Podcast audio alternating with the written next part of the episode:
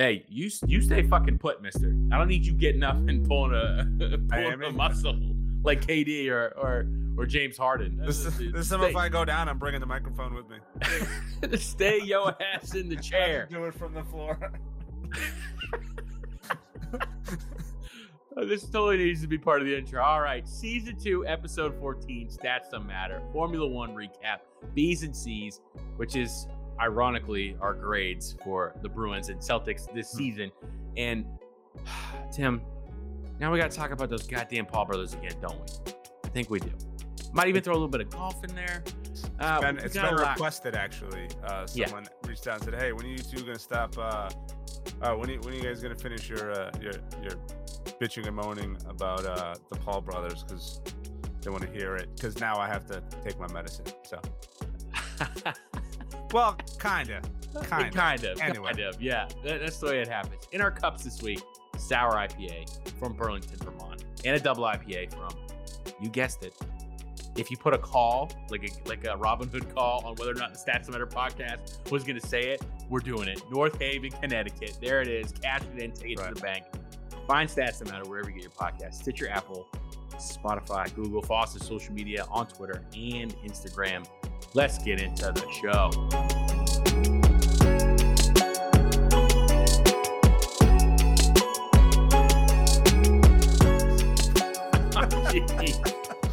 all right, all right, all right, all right, all right. As I am cracking uh, this beer here, the sour IPA called Constellations from Foam Brewing out of mm-hmm. Burlington, Vermont. Um, I, I got to say, Tim, I, have I've been to two baseball games now nice. with fans in the stand. Uh, the first one, everyone was kind of like, uh, yeah, they, they lost the Cincinnati, the Nationals lost the Cincinnati Reds. Mm-hmm. It was not a close game. It was like 3 0, which doesn't really sound like a lot, right? But some games, you know, teams just can't get their bats going. And then I was at a game this weekend, um, had some family come in town, went out to go see the Giants Nationals. And I walk in the stadium, Schwarber, leadoff home run. Mm. And that stadium just erupted. I'm in line to get beers, and everyone's like, I'm thinking, are those the cicadas? What is making that noise? And I was like, oh, it's glorious. There's like 17,000 people in the stadium. And I was like, all right, we back, baby. It was pretty I good. Like it. It's pretty good. Really excited.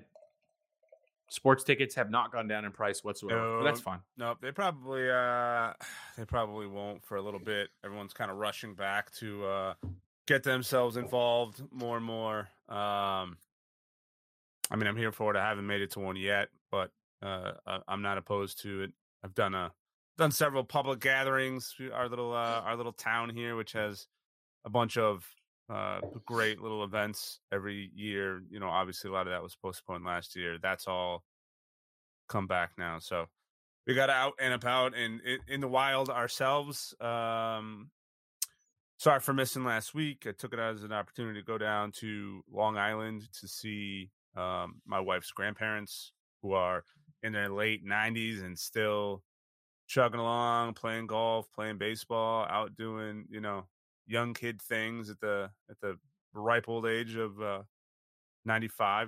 Um, I haven't seen him in a while, obviously with everything going on in New York. Uh, my family, we've all been vaccinated. My uh, my uh, mother and father in law, they did as well. So figured it was a good opportunity to head down and see those guys. So everything's kind of starting to get back to normal a little bit. It feels it feels normal now, or at least it's it's getting there. Right? We we had a we had a mask on, you know, getting onto the ferry just because there's a lot of people crowding in those little places. Oh but, yeah. Uh, once once we were there, and you know, I stood in the the little lounge on the way uh, home and had a beer, and it was the first time I stood in a beer, uh, stood in a bar setting and had a beer, uh, even if it was just a couple of us, and shot the shit about um, uh, a hockey game.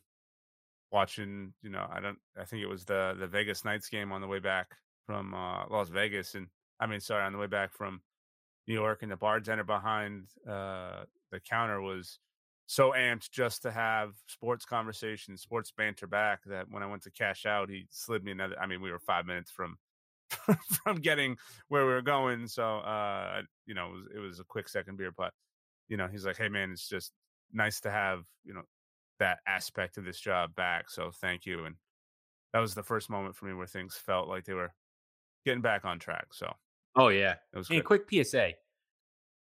Don't don't come out of the 2020 pandemic and not tip. Oh no, tip tip No, everything. No, don't, don't- yeah, yeah, tip, yeah, Yeah. yeah, hundred percent. Well, Tim, I'm very, I'm very glad you got to do that.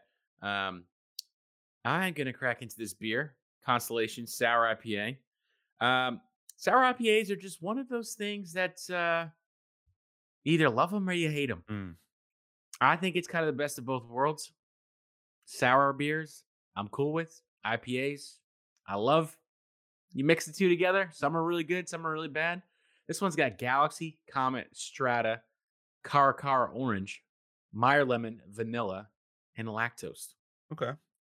Sounds like it's gonna be quite the ride. Seven percent sour IPA.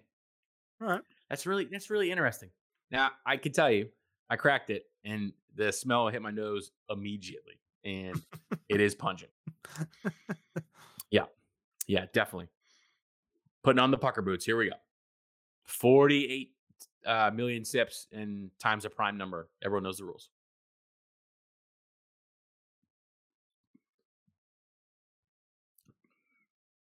Ooh. Okay. Um, this is lemon. Yeah. This is a lot of lemon. The lactose kind of gives it one of that like uh I would say like sort of like a like a creamsicle like Okay. texture to the beer.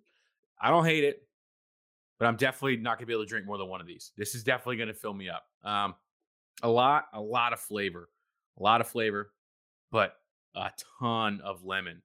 Not so much in the hop side, and I would think with one, two, three, three different types of hops, couple citrusy fruits, like you're you're gonna get some some taste in there. A lot of like foam beers have like a really dank weed Mhm. taste. Uh, I'm kind of a fan of it. Uh, most IPAs in Vermont have that really dank weed taste to it, anyways. I don't Yeah. know if that's just the hops they have up there. So, um, it's not overwhelming. It's not underwhelming either. Uh, for me, this is going to be a solid three seven. I, I would definitely, I would definitely drink it uh, again. Uh, but this, this to me is like a, it's, it's almost like a dessert beer. Okay. Yeah. Like, a- is it is it supposed to be fashioned after like a lemon meringue or something like that? Like decadent brews, some of those. Yeah, and and maybe, but like I've had like key lime beers before, and I've had you know lemon sours, and uh, maybe this is supposed to be like a lemon drop. Maybe that's what kind of, kind of what Mm. they're going for. I'm not really a Oh. big fan of that. Yeah, interesting. Three Alright. seven. Fair enough.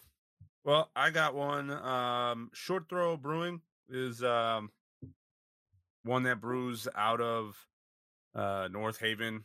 Uh, it's not part of 12% or any of those other places that we've had from before, or if it is, it's at least not listed on the can. I don't believe it is. Um, but this one's a collaboration between uh, Short Throw and Other Half. Um, really excited about this one.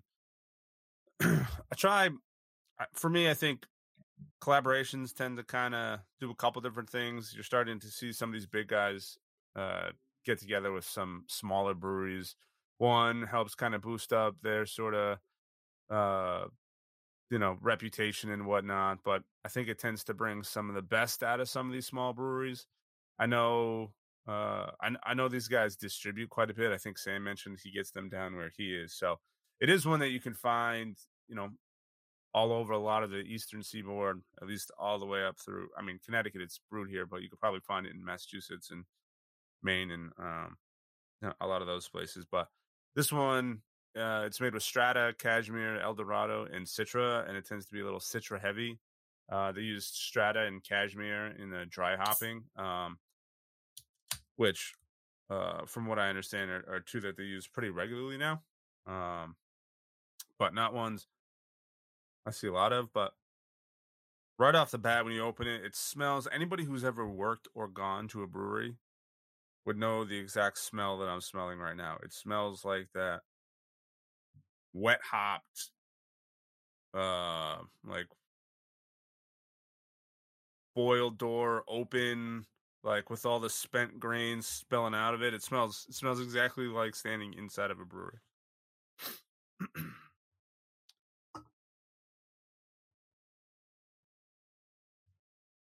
smells really good though. Kind of brings me back a little bit to uh to my Black Hawk day Black Hog days. Which I still gotta try and get those guys on here sometime to to chat, but Oh, 100%. wow, that is um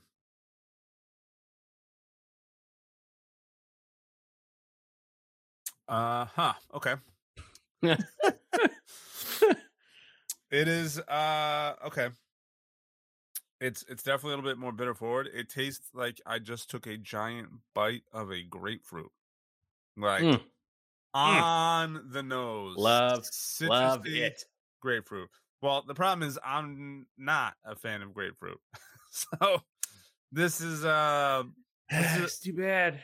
yeah, this is uh wow, I can't get over how much that tastes like an actual grapefruit. Like I want to sprinkle some some sugar on this and and eat it with a spoon, though I've never actually eaten grapefruit like that because like I just said I I actually hate grapefruit. so, so this one's a tough one. I'm I'm hoping it's just sort of like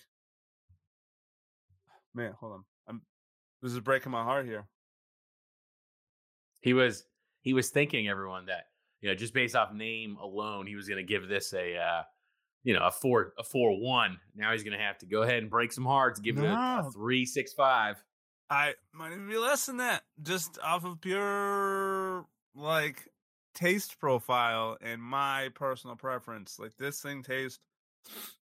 Wow, this tastes like I, I actually want to get my wife in here to have her try it because I feel like she would, without telling her, I bet she would be willing to identify it to a T as to what this tastes like. But You know, Man. you know, you know that's that that part in um the Last Dance where Yeah. MJ is talking about how like that's how I play the game, and if you don't like it, then whatever, we're done. yeah, yeah, and, yeah, and yeah. he's like crying, he's like break, and he, like you know, it cuts away to commercial.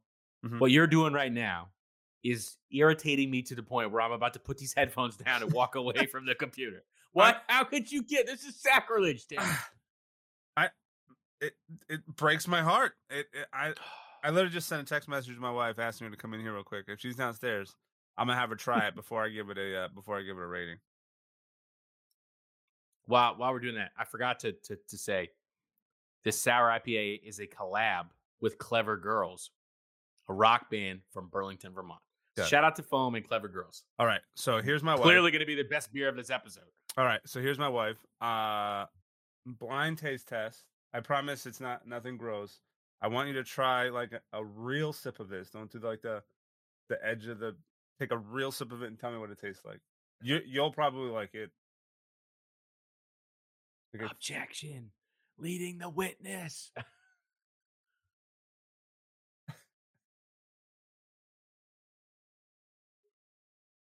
she went back for a second sip, so she doesn't hate it. But Well, that's good. Maybe she should be doing what's in my cup instead of you. Right?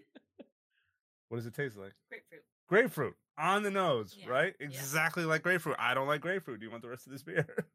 Oh, ladies and gentlemen, we are Um, 15 minutes not into this episode of Stats. Matter podcast, and Tim is moving to his sidecar from the get go. He's Yeah, not even going to finish the beer. I Is it grapefruit? hundred percent grapefruit, right? It doesn't say grapefruit on the label. Nowhere. What? Not not a single thing. It says nothing about grapefruit. Tropical, juicy, drinkable double IPA is what they call it.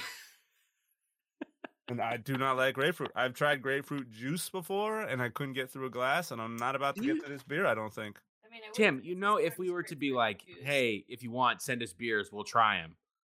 You're cutting out 90% of the IPAs we could possibly ever get sent to us. We would I become mean, a I- stout only podcast because all these hops and these beers taste like grapefruit. Yeah. Would you like the rest of this beer? Okay. well, I'll drink the rest of it for. for Hey. posterity's. Okay. Thank Hey, you. what? What? Hey, what? Oh, Kyle, come uh. Kyle Cronin, everybody. Thank you. All right, back to There you sports. This is grapefruit, everyone. this is grapefruit. back to sports, and if we could leave about ten minutes in, on uh, a week to divulge into Bachelor Done. Nation, that would be great. That's what we'll do. We'll wrap up every podcast going forward with a little ten With minute a recap. quick top, top, uh, top two Top reactions? adjustments. Yeah, Yeah. top Tim, and it's, it's a whole whole nother segment. I guess if I could put that hashtag in. We're gonna start getting people from all over the world who are Bachelor fans. Does this mean I can uh I can start like I'll I'll tag out for the last ten minutes and tag Kyle in? I mean, No. there's no reason not to. Yeah, no, you're. but you should of sit this here so you can get educated. Yeah, you're Yeah. part of this world. You. Tim, join us for this journey. I refuse. It's the most dramatic ride you'll ever be on. Uh, I- okay, but I got kicked out. Wow, we went off the rails there a little bit. we but, did. You know, Um, so anyway, uh, everybody, back to the score. I'm gonna give this sucker a three. Maybe, and that's that's being generous. I don't know if I'm gonna finish the beer. okay, I mean, I mean, folks. It's been great doing doing this uh, Stats Matter podcast segment. What's in my cup? I think from now on we might just. oh boy, I'm gonna, you know I'm, say I'm gonna choke. when keeping it real goes wrong. That's what's happening right now. So let me let me clarify that. That is not. how could you clarify a three? That's not Oh, a it's, knock. it's three out of five. It's actually not a bad score. Yeah. it's a bad score. It's not a knock necessarily on either brewery or the beer itself. My personal, and they they may have Probably landed. right? They have landed probably exactly where they want to be. Like my wife just drank this, and she said, says she's like, no, this isn't bad. I personally do not like grapefruit and that overly bitter grapefruit flavor, and that is this on the nose. I don't normally associate. I mean, yes, there are some beers out, New England IPAs out there that have that sort of grapefruit back end. I'm not a huge fan of those either, but the term New England IPA has sort of gotten stretched so wide that it covers a whole variety of different beers. Now we're throwing like lactose sugar in it to make them sweet. Then we have, you know, some that are borderline West Coast IPAs. This particular variant is just not one uh, I'm a I'm a huge fan of, only because it's it is grapefruit, and I'm only scoring it off of my personal preference. I can tell by the the the mouthfeel, the the way it looks, all of it. It is a high quality beer. The flavor profile is just not in my wheelhouse, and I would love to. I would have loved to give this a four or five because of those two breweries. It's just, in my opinion, I don't like grapefruit. If you love grapefruit, this should be on the top of your list. This would be something very highly rated uh, I, on Untappd. I think I saw this has like a four two or four three or something like that. So majority of people out there do like it. Just uh just ain't it for me, fam. Sorry guys. that is that is absolutely wild. absolutely wild. I'm But so- you know, I'm sorry, I'm about to wash it down with a high life. oh boy. All right. Uh, That's what's in our cups. Um, unbeknownst to Tim, uh, in his rating, definitely go Not to me, find Short Throw and other half beers wherever you can get them because they match the hype. yeah. I Except mean, for it's, someone. it's about to be a what's in my drain. Oh, oh no! no, no, no, no, no, no, no, no. I will. I will drink all. I will drink all. All four of them. Um, but yeah, it's just it's maybe maybe this is something like cold setting outside, like when it's really cold, but it's like really hot outside. Be one of those refreshing balances, maybe. But uh, Am I gonna have to not tag at Short Throw or at other half? Am I gonna have to hashtag it so it doesn't like you know what I mean? Because we can go ahead and leave. We can go ahead and leave them off this one altogether, and just let them find us by Yeah, sheer happenstance. Yeah, what if what if they? There's a couple breweries. Shout out to to Blaze and Armada. You know they've liked some of the posts we put up. Yeah. But what if we happen to get an obligatory like? They listen to the episode and they go, you know, fuck these guys. we're, Yeah. we're never. I mean, you know, I'm I mean, to, to, to be fair, we have never been provided beer from any of these breweries, so uh, it's not like we necessarily need to worry about not getting any of them uh, sent to true. us. But uh, no, I mean, I'm just I'm just trying to be honest. I'm just trying to you know give what my my particular take on a beer is, and just that one's not it for me. That's all. Ugh, all right. Well, go find those beers. Give your own score, and it better be a, a 3.1 or above. That's all I got to say about that. all right. Let's talk a little Formula One. I've, I've been saying it for a few episodes now. Formula One is great this year. It really is. Um, eh, of course, in the pandemic, we we had a much much shorter, condensed version uh, of content. The race was, you know, pretty much humming along. The same people that we thought were going to win the constructors' cup um, did. Right? They, they brought the trophy home with Mercedes and Lewis Hamilton winning his seventh. This season has been crazy. There's been mental errors and mistakes. There have been a lot of wild things to happen in races that a lot of people were not really forecasting. And the Azerbaijan Grand Prix continued that trend. Okay. Um, Tim, if I was to tell you that the number one and number two rank, ranked drivers in the world both didn't finish this race, well, one did one had a, a tire blowout at a high speed, and the other one had a restart restart error where they forgot that their brakes didn't didn't work. You know, you, you would say like, no, nah, that, that's not Formula One. That has to be like the minor leagues. But it was insane. Formula One is just there. There's so much drama going on right now. There's been a lot of mental mistakes, and Grand Prix in Azerbaijan was really no different.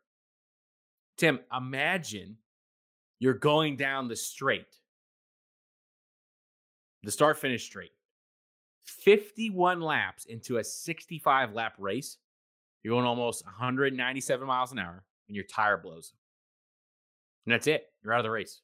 You've led for the majority of those 50 prior laps. You have a tire blowout.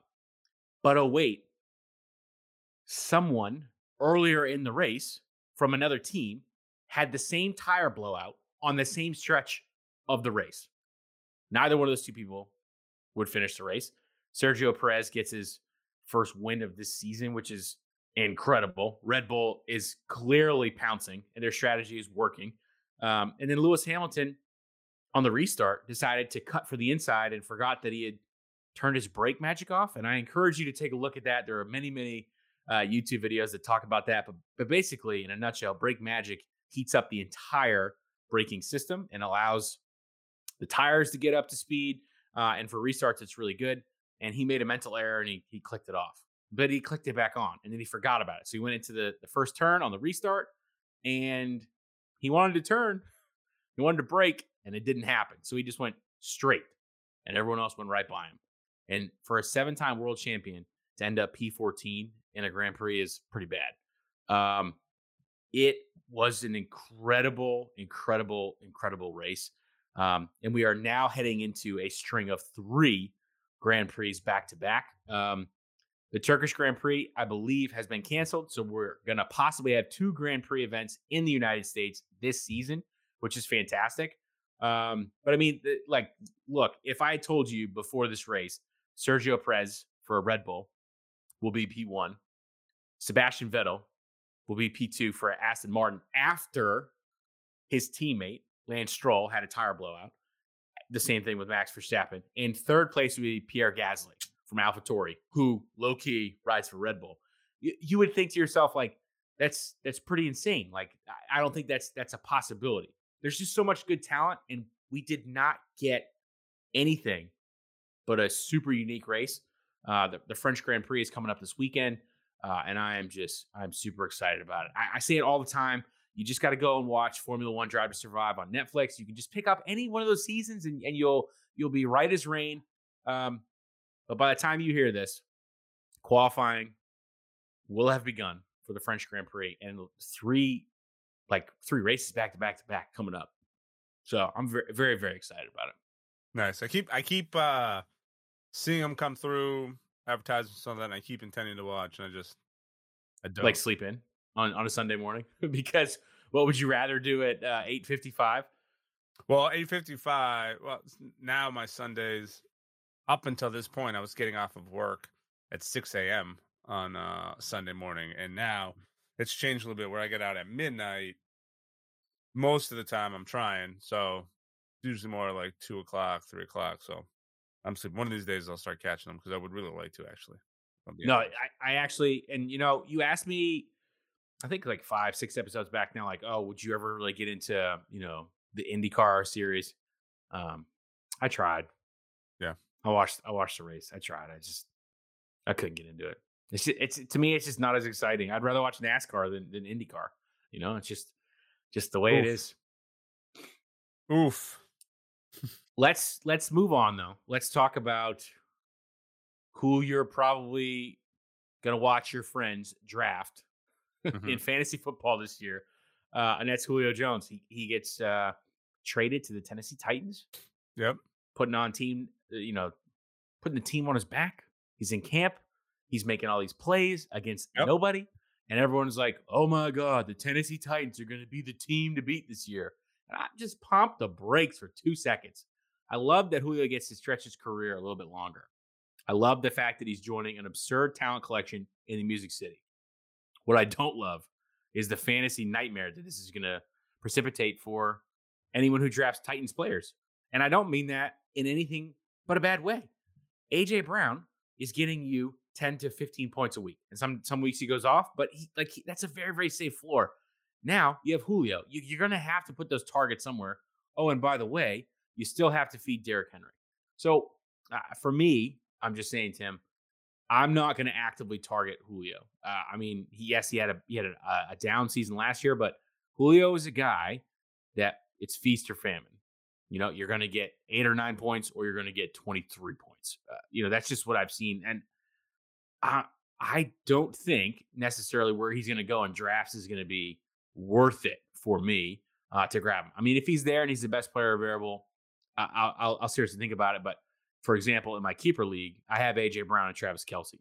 And now I got to think, you know, who am I going to stick with? Part of me is leaning Kelce because I know he's still a very, very focal part of that offense. And I think that there's a chance that Brown's target share regresses just, just a little bit this year. But that's because one is catching passes from Patrick Mahomes, and the other is catching passes from Ryan Tannehill.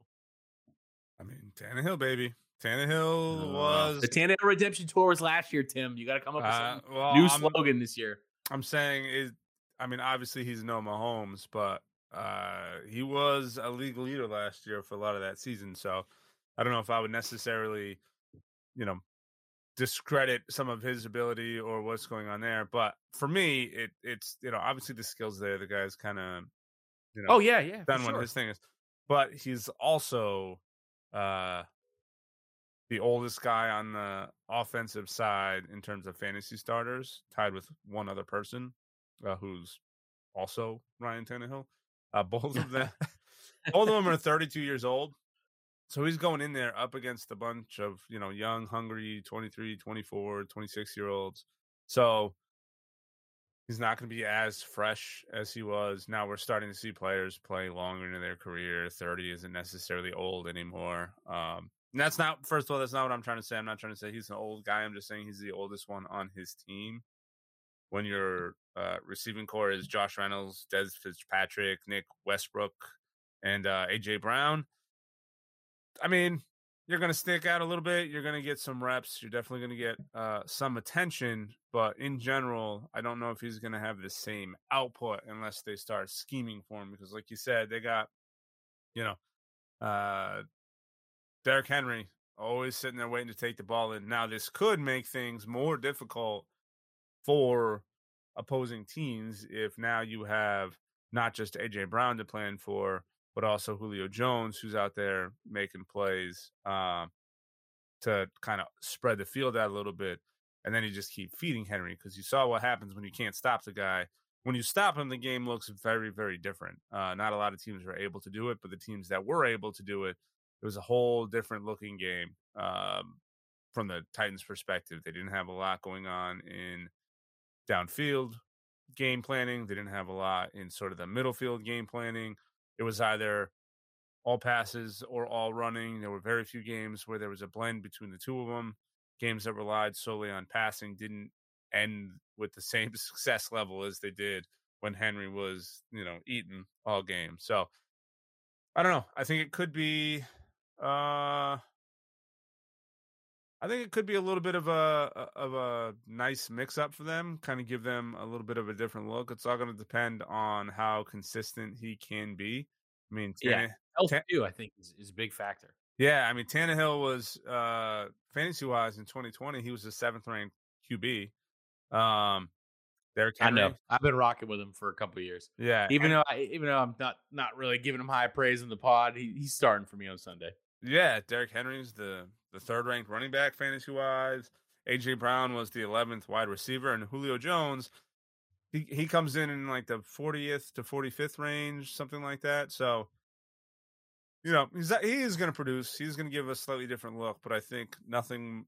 I think his his participation will be more making room for Derrick Henry to run because now you're going to have to take away someone who might double team Henry and actually put him out on a receiver to double team a receiver. So um, I'll, I'll be interested to see what happens.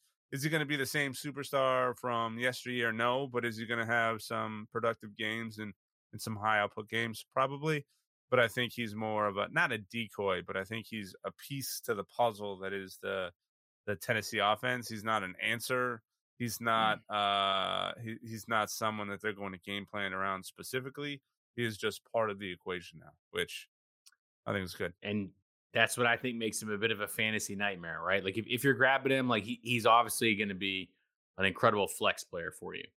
But as starting as your WR one, probably not.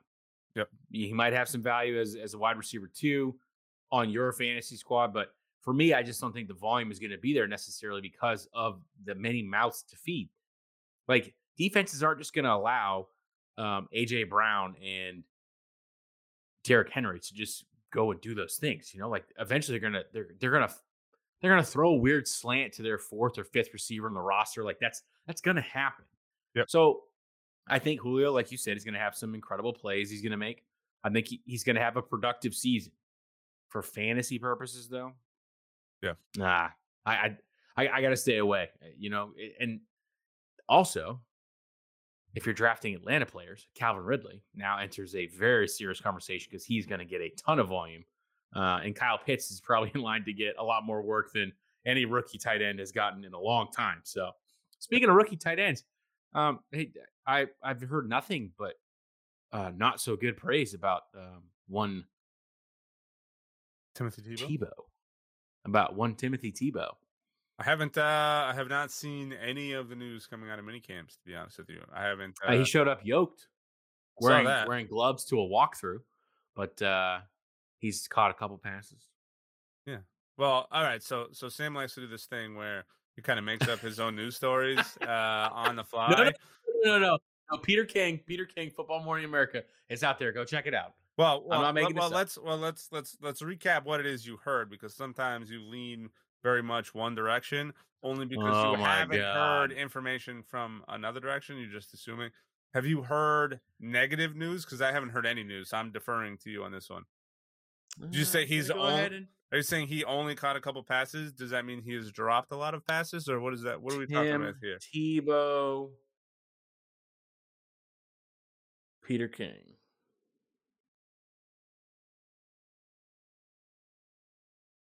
I mean, I got I got twenty four seven sports. Look like Tim Tebow belong at the Jaguars minicamp.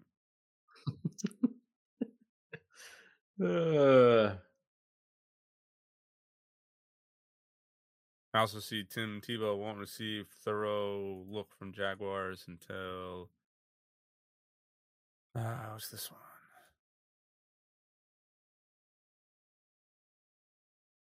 Until actual training camp. He's not even necessarily scheduled to be targeted pretty heavily through minicamp, which is check checking right. checking the tweet machine right now. Checking the tweet machine. Yeah. Yeah, yeah, yeah. Stand by, everybody. We're gonna, we're gonna, we're gonna break news right now. This is how you prepare for uh, a recording of a podcast. I'm, I'm just saying. I'm just saying. Yes, this is this is recorded. This is not live, so we could have done all of this prior, but we're bringing you along for the journey. Oh, enough. ESPN Jaguars reporter Mike DiRocco said Monday he looked like he belonged. His fundamentals need work, and his footwork is. A he's a Jaguars B reporter. Of course, he's going to say that. What? He that the B reporter has no ties to the players. Uh, has love for the team, though. Just saying it out there. All right, I'm scrolling. It'll take me a minute. I know what I read. Anyway, we'll revisit this one. We'll we'll we'll we'll get some more in depth analysis uh, when we actually look in depth and analyze this and report back.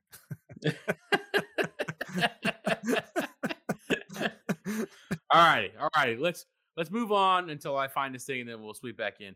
Uh, let's go ahead and just finish up you know, the recap of the Bruins and the Celtics seasons. Uh, we said we'll give them a B and a C, and to be honest, I was hype about the Bruins uh, on the last episode.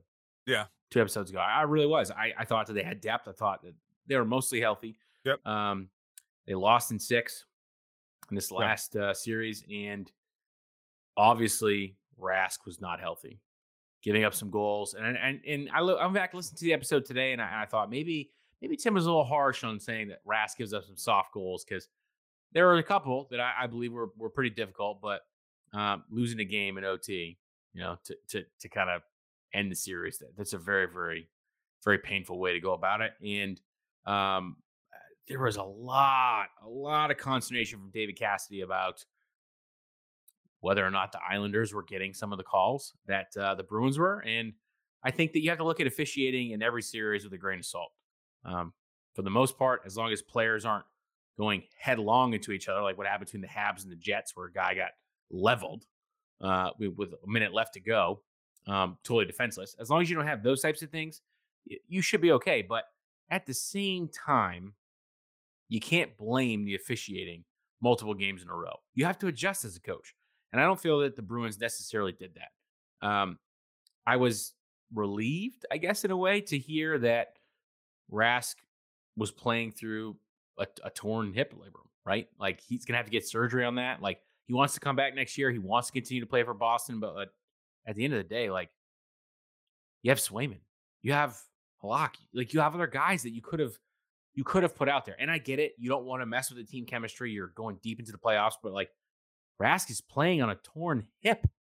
Like you just what what was the end game for you there? You just think you're just going to continue and just hope that maybe he doesn't get worse as as the series would go on in, in the Stanley Cup playoffs? That doesn't make sense to me, Tim. Yeah, I think uh to to be fair, I yes, Rask gives up a lot of easy goals, but that last game was more than just Rask. If you look back, Mm-hmm. and if you're Mhm. just looking, if you're just looking at you know the score, the uh But what what did we say on that scorecard and- episode? We said we said when they win games, it's usually on the back of Rask, and when they lose games, they shouldn't have. It's usually on the back of Rask.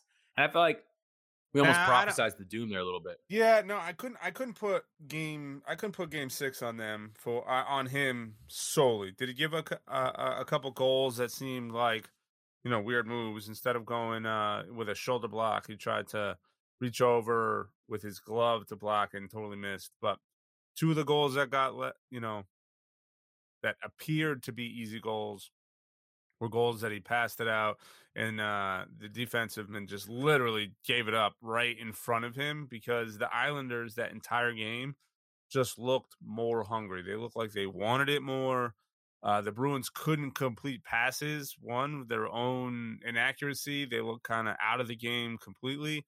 And the Islanders never gave up. They looked hungry the entire game.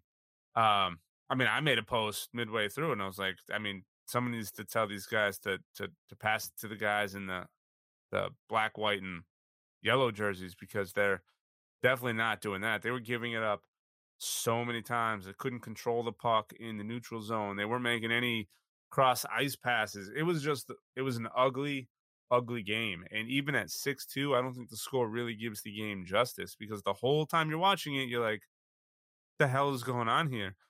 Rask would dump it out to a, a defensive man. He would take it up a foot and then cough it up to a defender who's coming in hard towards the goal. And then, you know, at that point, you know, Rask not expecting his player to give it up that closely, wasn't in position to make any kind of play. And it was, you know, they looked uglier um, than they should have because, again, I can't put those on Rask. Those those are not on him. Uh, when your team can't control the puck, they can't do anything on the offensive side. It's going to make a, a, a long night for you. And I think, in my opinion, it was one of those that the Bruins were just totally outplayed. They looked tired. They looked like they uh, had no emotion in the game. They looked like they were just kind of going through the motions. And a six a six to two score in a game six of a playoff is, I think, very sort of indicative of what the mindset was going into that, and everyone was just sort of checked out. But I do think it might be time to kind of move on from Rask. He won us a bunch uh, postseason wise. He's one of the best, but unfortunately, it's a long road to get to the postseason. It's It's a lot of hockey to get there, and I think he's starting to, you It's know, a lot of hockey when Yeah. you get there too. I think that's the Yeah. big thing. Yeah, and uh, whether whether or not they are making enough or focusing enough on finding, you know, a dual goalie system so that they can bring someone in or someone they value enough to back up Rask because as good as Rask is, I don't know if he's like play through injury good. Uh, well, I take that back. I take that back. I did I did just you know declare him one of the best come playoff season, which he is. Uh, but I mean, is is he the kind of superstar I would leave in there with injuries, especially to your hips as a goalie? Pro- probably not. Would it made that much of a difference? I don't think so. They just got outplayed. Would have saved maybe two goals out of that game, out of the six that were given up, maybe. But you know, I'm just Monday morning couch coaching here, but I, I, I honestly don't think there's anything getting uh getting the Bruins out of their own way. They had to, they were trying to pull like double shifts just to make up for some of the inconsistencies in some of the other lines. Uh, they were trying to break up some of the matchups by doing that too. Uh, and it just you know, lot, lots of things there just weren't on all cylinders. And I think it, you, I think they were kind of over overachieving going into the postseason. I think they were. Uh, I think I think the Islanders kind of exposed them a little bit. I think if they got past the Islanders, I don't think they would have gotten much further than that anyway. So And that that I think that was the worst part, right? Uh, when I went back listened to the episode that we had we had kind of praised the Bruins on, I said like, look, like this team has grit. They've got a look. they've got depth. They've got uh, like some health going for them, and all three of those things failed them. The Islanders had more depth. The Islanders had more speed. The Islanders had more grit, and the Islanders were healthier. And I think that that does matter when you get to the end of the season in the postseason when when you're looking at you know the Stanley Cup playoffs. But I do like where the Bruins are going. Yep. As as a younger team. But I gotta say to the coach, don't be coming out and giving any of that shit after your team loses. Talking about officiating, talking about anything less than maybe just being like a little more straightforward. Hey, we weren't the better team tonight. Mhm. Not the refs really, you know, did us in. Not that's not that's not quite that's the case. not what happened. We're, we're there. There were definitely some hits that were questionable. There were some calls that could have gone either way, and yes, they weren't called on Islanders players. Go ahead. You know what you can do in between games three and four? Send that to the league. Ask them to take a look at it. Deal with that stuff after the season. Focus in the in the Stanley Cup playoffs about trying to get a game six, win game six to take game seven back to Boston. But you didn't. You didn't keep your eyes on that prize. You just sort of let them get ahead, and then you just what? I I, I don't know. I, I understand the hockey with with open nets.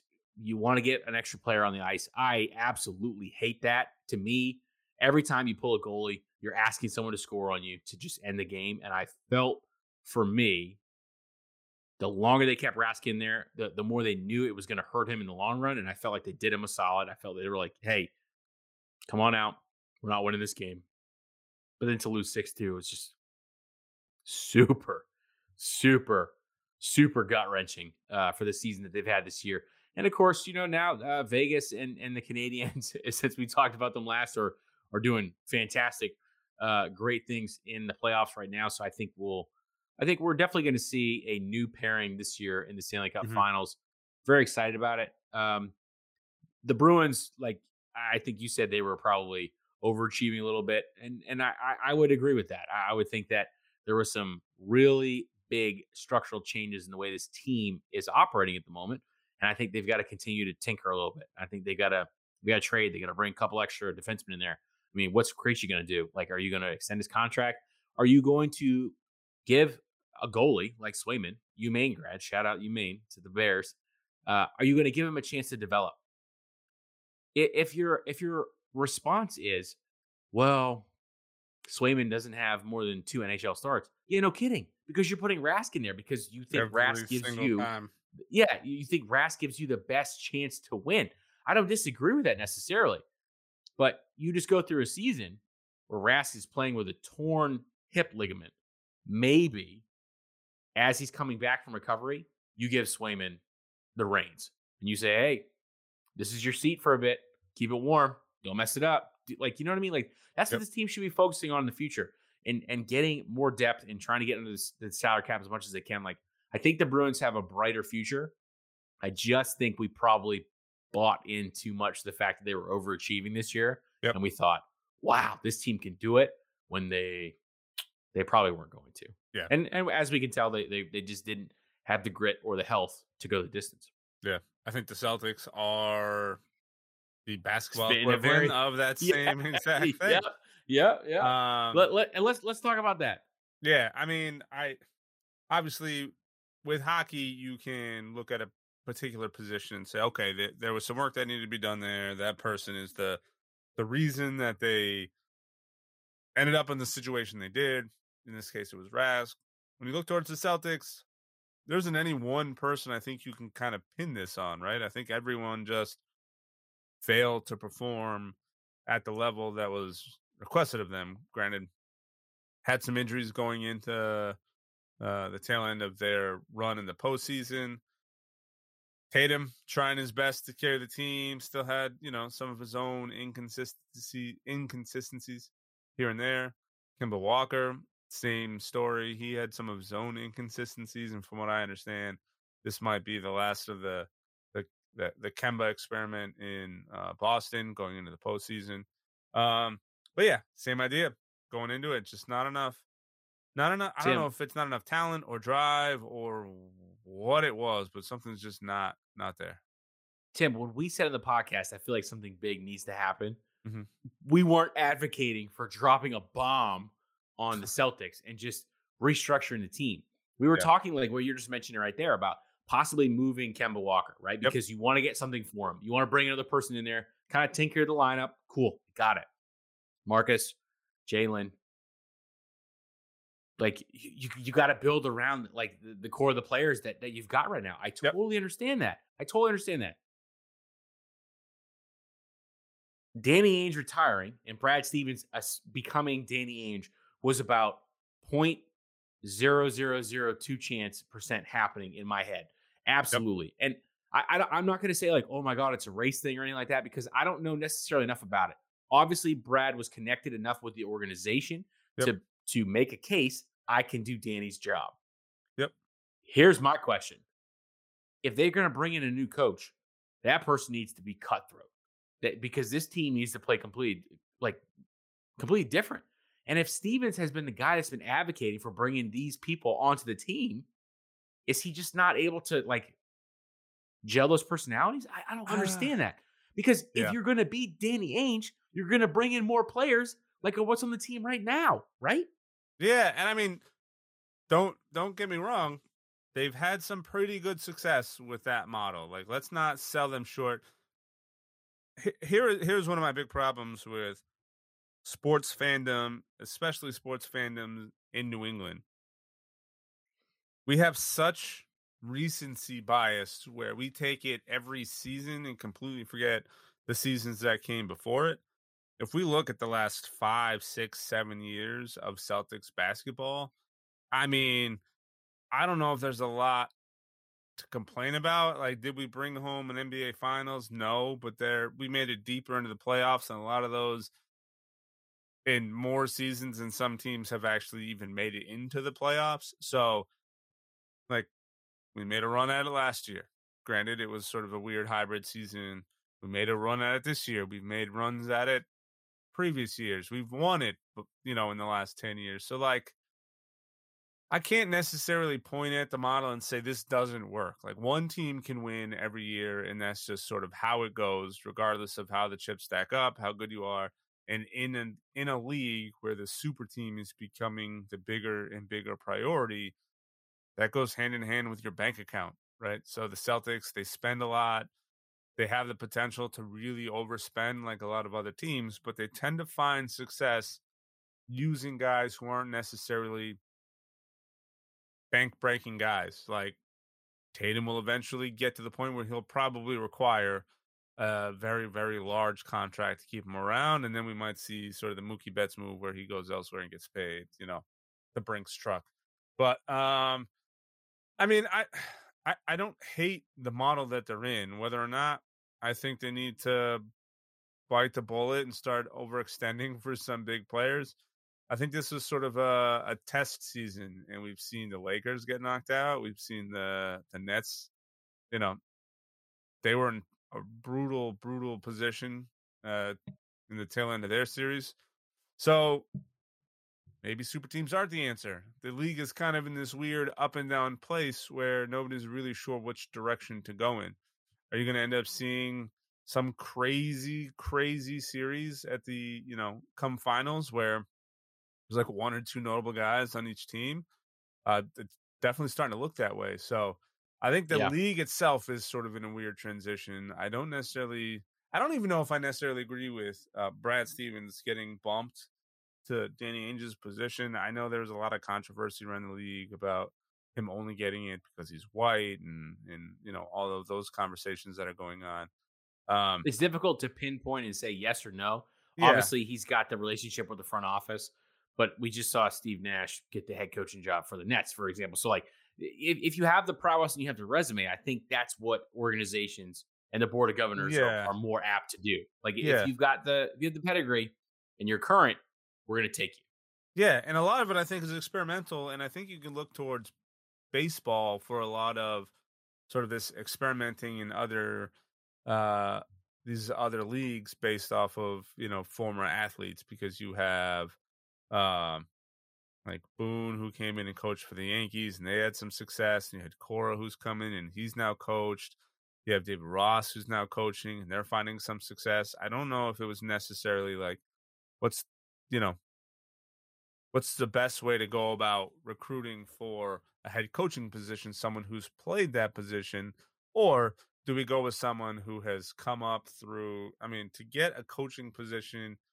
in the NBA level, you probably started at like a high school level a long time ago or a college level a long time ago and you kind of worked your way up through it. So you've seen tested and proven methods and in coaching and whether or not that translates maybe not 100% um i i know the you know, generally the the the term or uh, the phrasing those who can't do coach might actually lead to some of the reasons why you see a lot of these guys who are getting coaching positions because they're strategizing, they're looking at books, they're able to do things better than they could as actual players. The same way players focus more on their their specific role the role of maybe the guy next to him or someone they interact with in situational basketball. They're maybe not as good at bigger picture. And I I follow a lot of the I follow a lot of guys on Instagram, and I constantly see you know some of them come out and be like, "This is why you can't have guys who haven't played coaching," or "This is why you can't have guys." I agree with a lot of them who say you can't have guys who have never played uh, ref the sport because that's a different conversation. Like I feel yeah. like referees should have, you know, basketball somewhere in their resume. Should have a couple calls that gone against you to make sure that you don't do it to other people. Yeah, so you kind of know what to look for. So you know what's a flagrant, so you know what's on purpose, you know what's what's going on there. Um, but I feel like NBA, like a lot of things now, um, NFL included, race is a big hot button topic that's going on right now, and I'm constantly seeing you know, race brought up in almost everything. There was uh the ejection that happened um with Jokic the other night. With Jokic the other night where the guy got ejected, yet there's still people all over social media saying like, "Oh, if he was black, X, Y, Z would have happened." I'm like, I don't know what more would have happened. The guy got ejected, so it seems like not all instances of sports require that level of conversation. I don't know. Brad mm-hmm. Stevens taking over that position is one of those that requires that conversation. I think it's a guy who's had success in a position, and the timing was right. You know, eh, we everybody knows someone who's been in a good position at work and has lucked out because they were holding a position when something opened up and they were able to just move into it just by luck and timing, resume, all of that sort of stuff. And I think this was one of those situations where he was in the right place at the right time and the situation opened up. He's a guy familiar with the system. He's a guy who's been involved and has had a lot of success. From what I understand, he has a lot of respect from the guys, not only in the clubhouse, but on the team itself. So if you're going to put someone in that position, Why not start there? Interview him first, and if he doesn't work out, open it up to the broader audience. But I don't know why you would first look out of house for any particular reason. But I, I I guess I guess that's a decent counterpoint. yeah, so I mean, it's like I, I I get the conversation. I get that we need more diversity in coaching. I get that we need a lot of that, but I don't think every one of these scenarios is one of those where, like, okay, maybe maybe when the Celtics position open up, uh, maybe that was more of a conversation on on race and and coaching and hiring and whatnot. But for this particular move, you have a guy who's established. You probably talk to everybody in the locker room. You probably talk to everybody, you know, on the different teams that surround the coaching position. You take in their feedback. You look at his record, what he's been able to do, and say, okay, why not give it to him and then start from there? Right? Make your pros and cons. And if the pros outweigh the cons, and then you stack it up against hiring someone outside the organization, I'm willing to bet that he was probably a really good fit for what he's trying to do right now. It's a different conversation for his replacement and how they go from there. You know, that I don't know. And and that's that's what I hope, right? I hope that they bring in a coach who I don't want to say Brad didn't coach the players hard. I I, Yeah. I can't I can't say that. Nothing nothing I've seen in in their effort over the last you know however many years he's been the coach has has proven to me that he he can't inspire the players. There have been incredible moments, Yeah. but there's been a lot of idling.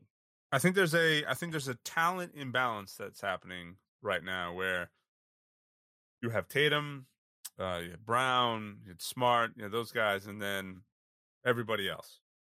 Problem is those three guys aren't necessarily super players. They're not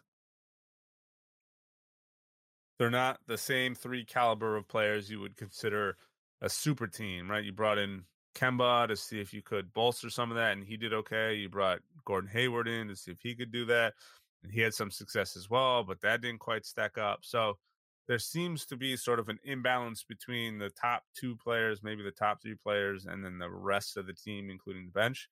So I think there's definitely some needs they need to address. They got to get a little bit more aggressive on defense. They need to get someone who can shoot as well, so it's not on one guy to put up 30 to 40 points while everyone else is 18 points, 15 points on average. So yeah, some changes need to come. Um, Danny Ainge's being in a position where he can focus more on like player development, player scouting, player recruiting, not necessarily quite as much in the day to day activities. In the coaching might be a good change, but a change was definitely needed. So we're gonna have to see definitely what happens. But uh, I I think if we talked about the Bruins overachieving, I think the Celtics definitely underachieved uh, this season, just based on the expectations that we came into with the fact that in the bubble, you take the Heat in the Eastern Conference Final to seven.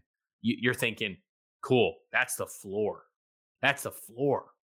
You you should be able to handle biz and like it was and and maybe maybe you know it had something to do with the fact that like the season started pretty much right after the bubble ended like it could be a lot of those things but yep, man man man man man man i feel like we expected just a little bit more and i think there's there's rightfully so there's there's a time to complain and there's a time to make change and i think we're we're there and i will be very surprised if we see a similar team next season i i think Yeah. if you're going to blow up the coaching position and, and the GM, you're probably going to blow up many other parts of of the organization. I'm sure. Right. So I gotta I gotta be a little Jekyll and Hyde here before we finish up this episode of Stats and Murder podcast, uh, talking about the you know recapping this UFC fight because I had a thought that I Yeah. typed it up in the notes and I put it there, uh, and then so, some other stuff's come to light, Tim. Okay, so Okay. listen, listen, listen, Linda, listen. I know you've you've had some thoughts about the Paul brothers Yeah. into boxing. yeah, Um, this was my thought two weeks ago. And I quote Logan Paul makes it out alive of an eight round exhibition fight. He's apparently a real boxer now. Give me a goddamn fucking holy Jesus Christ. Break me off a piece of this Kit Kat bar with this bullshit. mm-hmm. I don't agree with that either. Then, then, Yeah. last weekend I, I I saw clips of the Lamar Odom Aaron Carter fight. and now, Tim, I, I don't want to say this. I don't want to say Yeah. this out loud, but I'm saying it. Give me the Paul brothers. I, I just like I, I don't I don't I, I don't I 100 percent I don't like what they're doing for boxing, but the Paul brothers unfortunately bring a level of competition that is not celebrity deathmatch esque in a farce. Like a guy like Lamar Odom, who was I don't even know how to say this. I didn't see any of it. I just it, from the, the, like, the Instagram clips I saw, it was ugly. It, was, it wasn't great. It's a I- I thing would- now. Yeah, I, I I hate to say this. I said I'm not going to watch the Paul brothers fight. I would pay to watch the Paul brothers fight actual boxers so he- rather than um celebrities get together. Ugh, yeah. So he, so here's. It's funny that you just said this because I was thinking. You know, I got a couple of guys. Uh, you know, some of my close friends, and we're constantly talking about, it, and they're always shitting on, uh, boxing now. And I, I know none of them actually watch a lot of boxing because they asked me how many I pay per viewed in the last year, and there's been some incredible fights over the last year. So I know none of them are actual fans. They're just going off of what you know they see in the news or like what the social media trends are or any of that stuff. Um, so I, I cut them a little bit of slack, but they they keep they keep trying to talk about what boxing is now and how all of this is an embarrassment. And what I keep trying to say to everybody is this is not a reflection of boxing. This is not a reflection of what boxing is as a sport or what boxing is as a skill level. What this is is a real life version of celebrity deathmatch where you have these people who think they can this is more of a comment on society than it is on the sport of oh, boxing we're going galaxy brain here. Let's Yeah. go. Because th- what what it is is people are tuning in to watch people who shouldn't be in a Be boxing, boxing ring at all with somebody who kicked. has a history of fighting and you're just hoping that one of the two gets their ass kicked for one of two reasons one you're watching a celebrity get their ass kicked by a professional boxer or you're seeing a professional athlete get upset by a you know youtube celebrity like it's this isn't you're not tuning in to watch boxing. Boxing is the middle ground between you know people wanting to watch someone get their ass kicked and having them have somewhat of a chance right? The reason they're not doing mma because you put someone in there who's learning how to box for a year against someone who's been a trained mma fighter in jiu-jitsu taekwondo plus boxing it's not even the same thing. It's just there's no fairness to any of it which is why conor mcgregor and mayweather got in and did a boxing match because everybody knows and to ad nauseum when you listen to the comments or read the comments yes if floyd mayweather was put inside of an octagon he'd be tapped out within the first round the first minute of the first round. He'd go into uh, an arm bar or some sort of like stranglehold and, and that's all it would take. So that's not even the conversation we're trying to have. We get it. MMA barroom bar style fighting with some more finesse and some whatever. Yeah, it's a very different category of fighting than what boxing is. Now, that's not to say boxing is a lesser sport because right now, boxers versus MMA, uh, it, it's basically zero wins for MMA. Every time they've Yep. stepped in a ring with a boxer, they've lost because there is some sort of strategy to it. Now, Ben Askren is not at all the benchmark for strikers in MMA, so that's that's a bad comparison. Um, we'll see what happens with the next Paul brother fight with someone who actually does have a little bit of, of With, striking uh, ability. Woodley. Yeah. Yeah. I mean, and, and That's and still that- not a great matchup, but it's better than No. Ben Askren. Like there isn't Yeah. anybody I would look at in the MMA world and be like, oh, they could probably go toe to toe with a decent boxer because it's just a different style. It's not.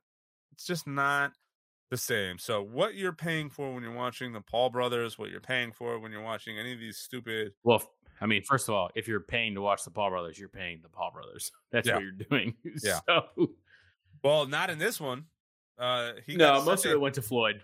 uh, all pretty much all of it went to Floyd, except he got a Yeah. uh, he got a portion of the pay per view. Uh, and then he had afterwards the controversy with like, did he actually knock him out? And was he held up? Like, first of all, it doesn't matter. It was an exhibition. It was an exhibition fight. Like it. Yeah. who, who gives a shit? Like if he held, a, there was no Twitter. judges, there was no actual fighting. The fact that he didn't get knocked out in the first few rounds is a little bit of a testament. He and that's he tagged that's him. why he tagged Mayweather a couple times. Uh, he Yeah. got tagged a couple times and actually stood in there and continued to hold his ground. I'm gonna pump the brakes. And uh, he's is he a professional boxer? No, no. At best, he's like an early amateur fighter. If he wanted to do like the amateur circuit and fight like opera rooms and things like that, he could probably get in and, and maybe find Tyler Durden.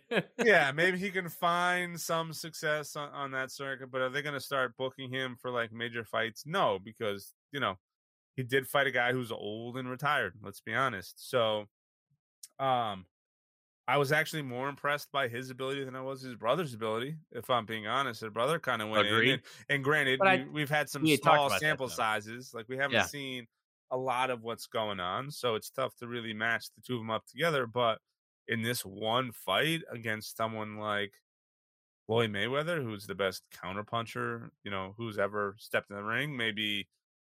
I mean, maybe Lomachenko might be up there as well, but I mean, he's his whole bread and butter has been sort of the dodge and return, dodge and return. So, I mean, that was a hell of a challenge. Now Mayweather's not known for his knockout power, so it might have been different. Say he was in the ring with someone like Canelo Alvarez, who would put uh put one shot on him and, and, and knock him out. So no, this one sample size is enough for me to say Logan Paul is uh, a professional boxer.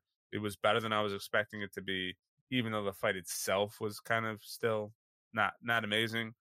And to preface, I never thought he would win. I only said there was a there was always a chance within boxing that he could win because he he landed a couple of oh, those, Oh, boy. and He all it did, yeah. takes is a you know one one one like fluke punch to a fifty year old man's temple to like stumble somebody. But no, You've watched you've you've rewatched that pikey boxing scene from the movie Snatch. That Guy Ritchie directed with Brad Pitt when he had that you know one punch and puts down Butterbean. Well- You've watched that scene too many times. no no no. it, and wouldn't have is- taken one punch from the Paul. We, we, we can't we can't get into the weeds in this. no no I no. already no, went through my and this is- catharsis. I said I hated it, and then I said, "Give me the Paul brothers." I feel dirty for saying it, and I Yeah. don't want to keep talking about it. No, no, no. But here's here's the segue, and here's why you always have to stop and say like, "There's that one chance." Because if you watched UFC this weekend, you saw the Nate Diaz fight. Going into that fight, I Yeah, thought let's talk about hundred percent.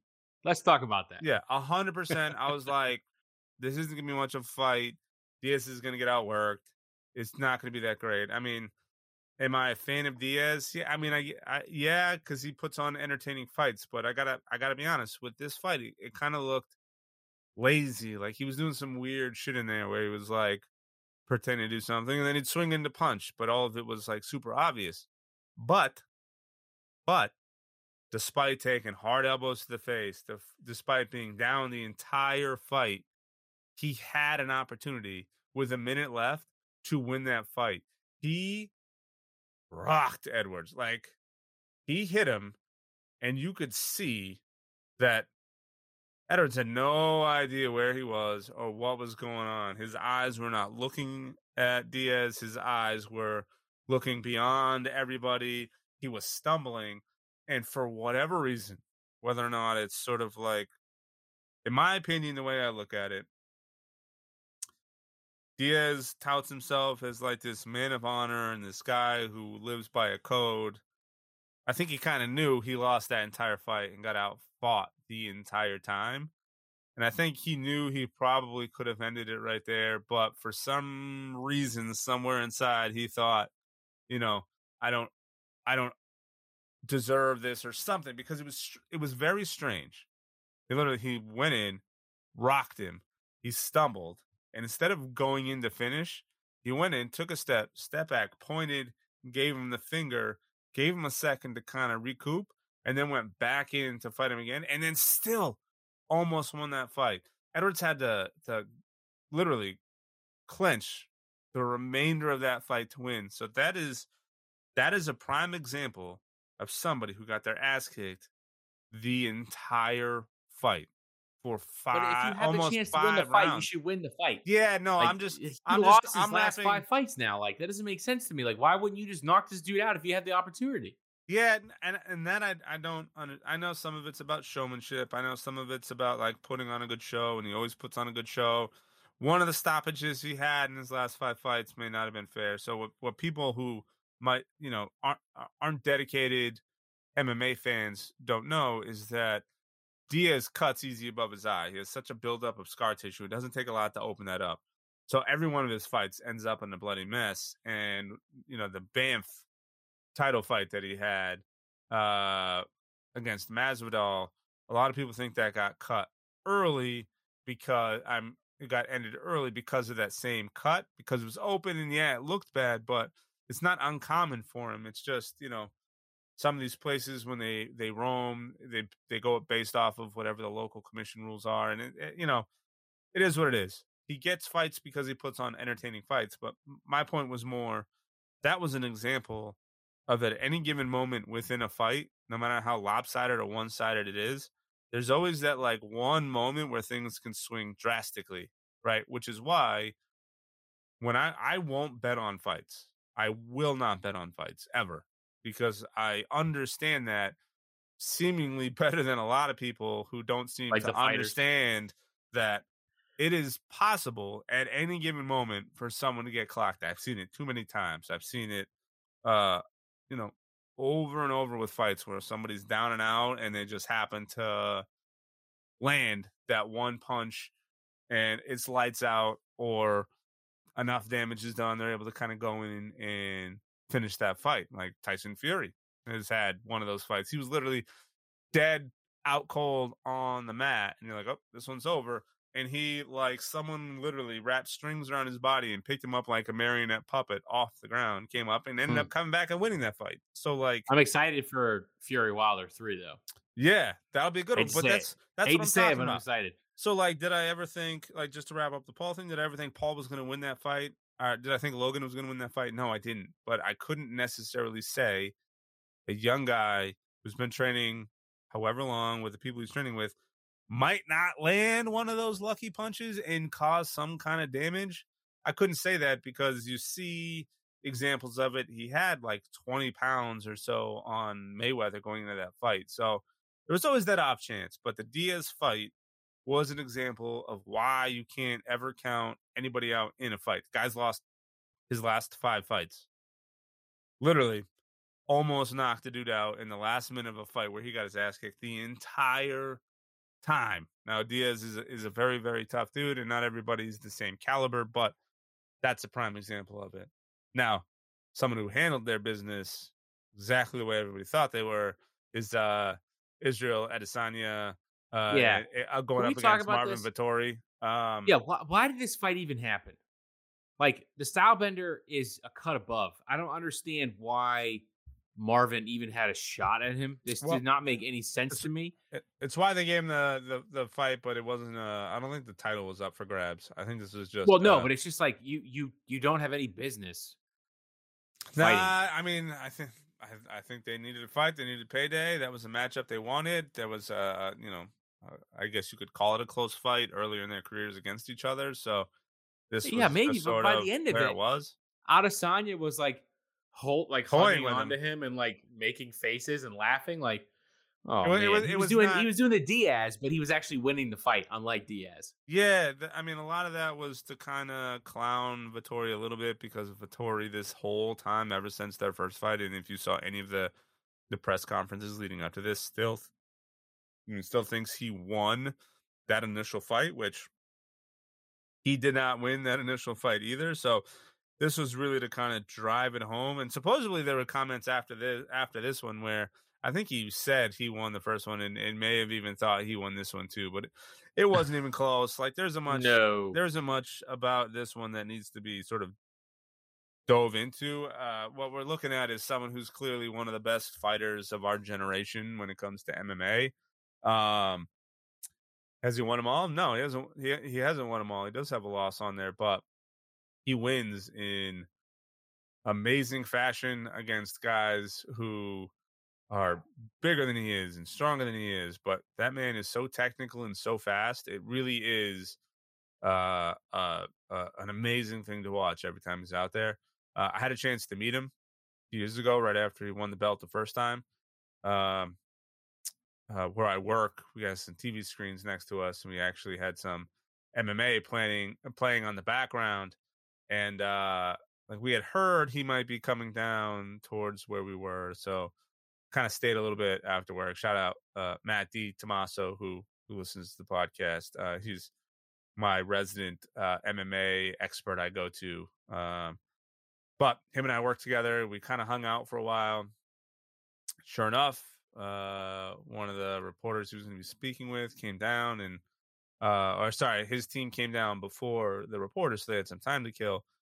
And they saw the the fight on behind us, and they were kind of like moseying around. But you know, I've always been pretty good at, you know, having conversations without sounding like that over eager or or the creep. So just striking up some conversation with guys on his team. Um, you know, in front of us where we sat, it, it looked like a bar basically behind us were a couple TVs, but you know, we we were doing IT work. Um, but they came up and they posted up and you know started shooting the shit. And Adesanya came over. He's like, oh, and he started talking about the fight that's on. He's like, oh, you guys have my fight because this is right off the title fight. And I'm like, yeah, yeah, yeah, you got it. So he put it on and we watched his entire fight and he recapped the whole thing to us live. Amazing. Live. And you know, you hear when they talk about uh, like Mike Vrabel and his uh, uh, photographic memory, Adesanya was literally breaking the fight down the same way. He was like, "Okay, now watch. He's going to step to the right and throw a right punch. I'm gonna feint back, and then I'm gonna lead in with a left hook. I'm gonna catch him on the chin, and when he steps right, I'm gonna lean in with my right, and I'm gonna I'm gonna stumble him." And sure enough, like that's that's exactly what's going on. We got to hold the belt. We got to do everything. I didn't ask to take a picture of him because he was so cool about the whole thing, but I do have a It's picture. so amazing. I, I didn't know that Dunder Mifflin Paper Company actually like had uh, days for their employees like that. I mean, I work at Dunder Mifflin. I do live in Connecticut, so A plus B. Uh, uh, yeah, Dunder, Dunder Mifflin. Yep, yep, yep, Mm. yep. But uh, no, he was uh, he was incredibly cool. He was down to earth. Uh, I'm I'm definitely a, uh, I'm definitely a huge fan. So um, I tune into every one of his fights. Um, now in my new role, I have to watch all the fights. So I watched every Oh, uh, every minute of poor the I know it's very so difficult. where someone has to do it though. It's very difficult, but you know, We appreciate your service. That's what I well, can do. I, but- I, I think I think that I think that's a good pin in it for this episode. You know, Yeah. I, I I do think that um, we've been a little a little spoiled. There've been a couple really really good UFC cards lately. Yep. So this one this one was good. It wasn't great. It was Yeah. A three six on uh, Tim's ratings. I, yeah, I'd give him more than that. Anytime you get Diaz on a card with uh because the um you had them, you had a title card, and then you had his uh, title fight, and then you had Adesanya.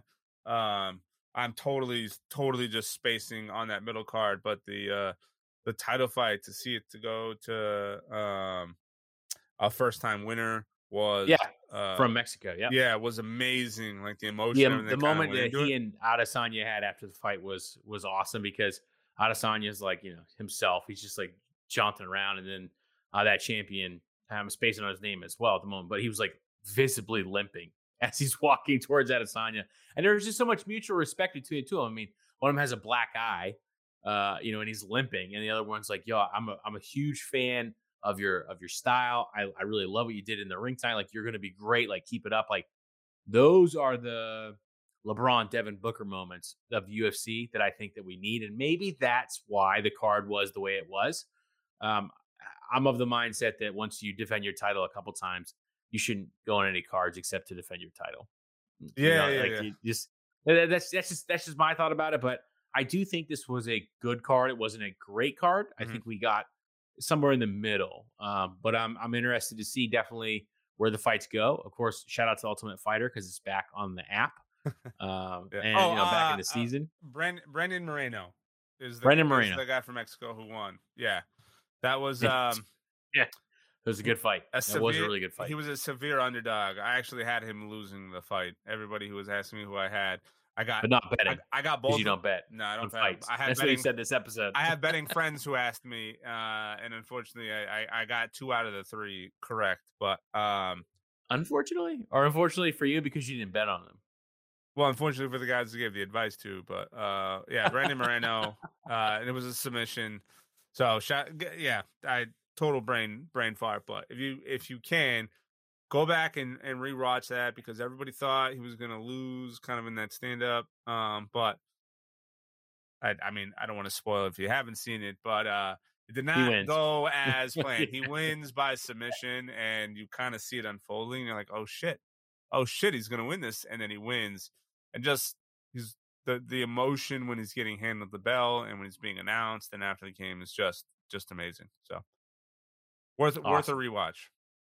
Awesome, awesome, awesome. Well, Tim, as we draw this episode, Stats Runner podcast to a close, we are in the summer.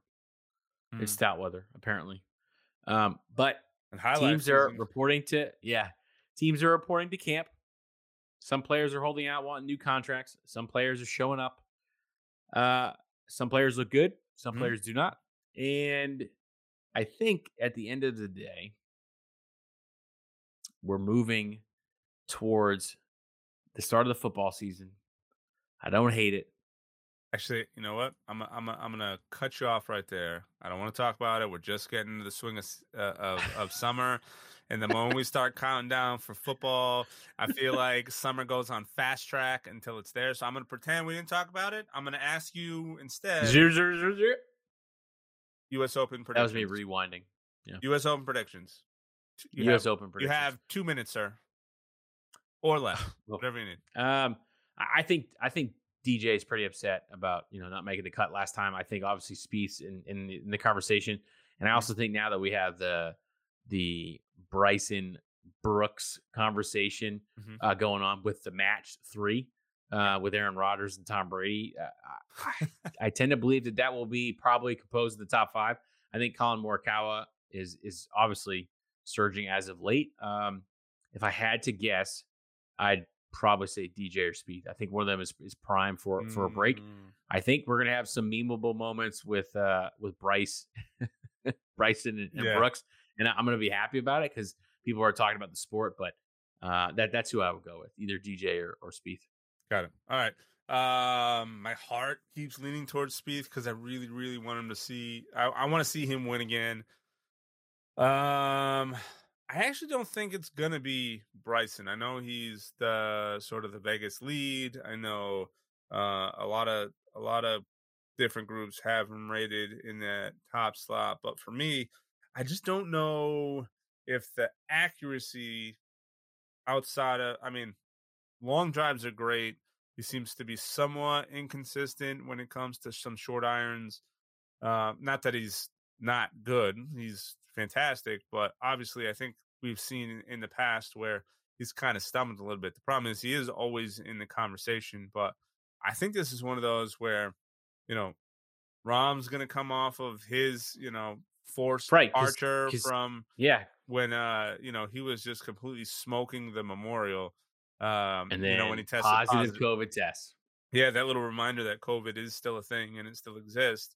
He was leading by six points, was 18 under uh, before even teeing off on a Sunday. That is an incredible score.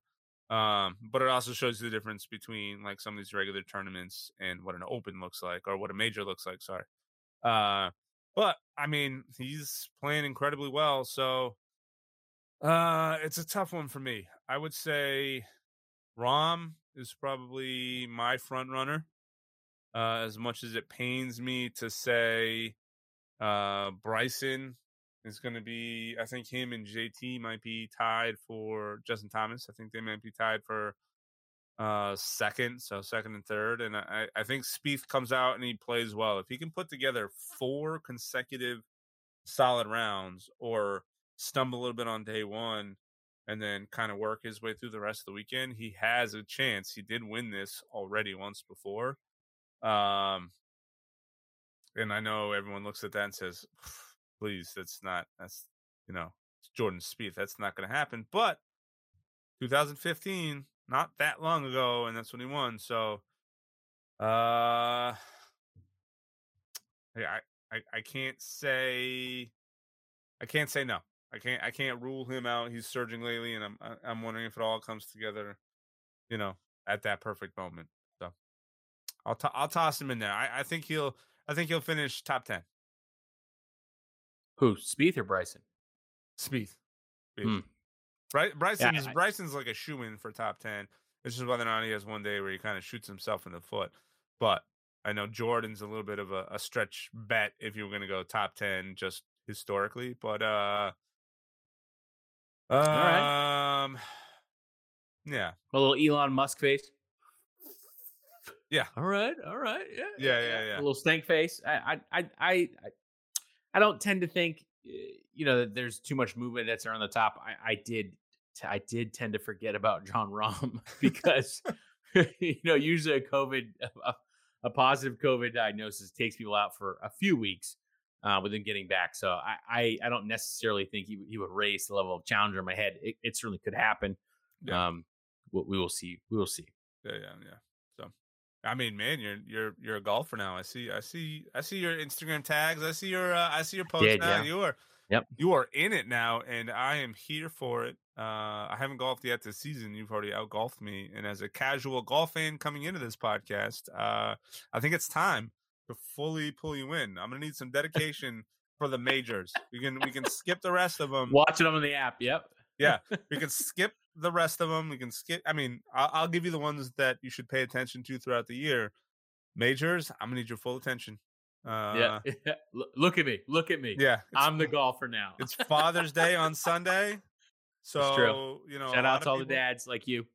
Thank you, thank you. I have zero plans. I don't know what I'm gonna do yet. Uh, seems I might be celebrating someone else's birthday on that day, so you know, I'm here for it, whatever it is. But Yeah, uh, yeah. Yeah, man, this is a weekend where I'm gonna need you to like focus, buckle down, give me your Thursday through Sunday. Crack my knuckles. Do we need to put a wager on it? Is that is that how I get you involved? Uh no, no, no, no. I- I'll pay attention. Don't worry. Well, because you still owe me beers from the last one. Yeah, yeah, that's why. yeah. I was gonna give you a chance to get it back. No, Although- no, no, no, no, no. This, Although if we're this, this is how comparing, I, bookies work. I think if you, I think if you're comparing, I think if we're comparing, you are significantly up right now, given what I have to wear on day one of opening yeah, season. yep, so. hundred percent. I'm gonna, I'm gonna take it and leave it. All right. But all that right, does it for this episode of the Stats Matter podcast. We thank everyone for the support. Uh, we will talk in the future about football, get a little baseball action going on here. Um, we got to talk a little MLS. Obviously, the, the Euros, and it's almost like we're almost in Olympic season. Mhm. Very excited, very excited for that. So we thank you all for the support. Stay tuned. Big things coming. cheers, Peace. folks.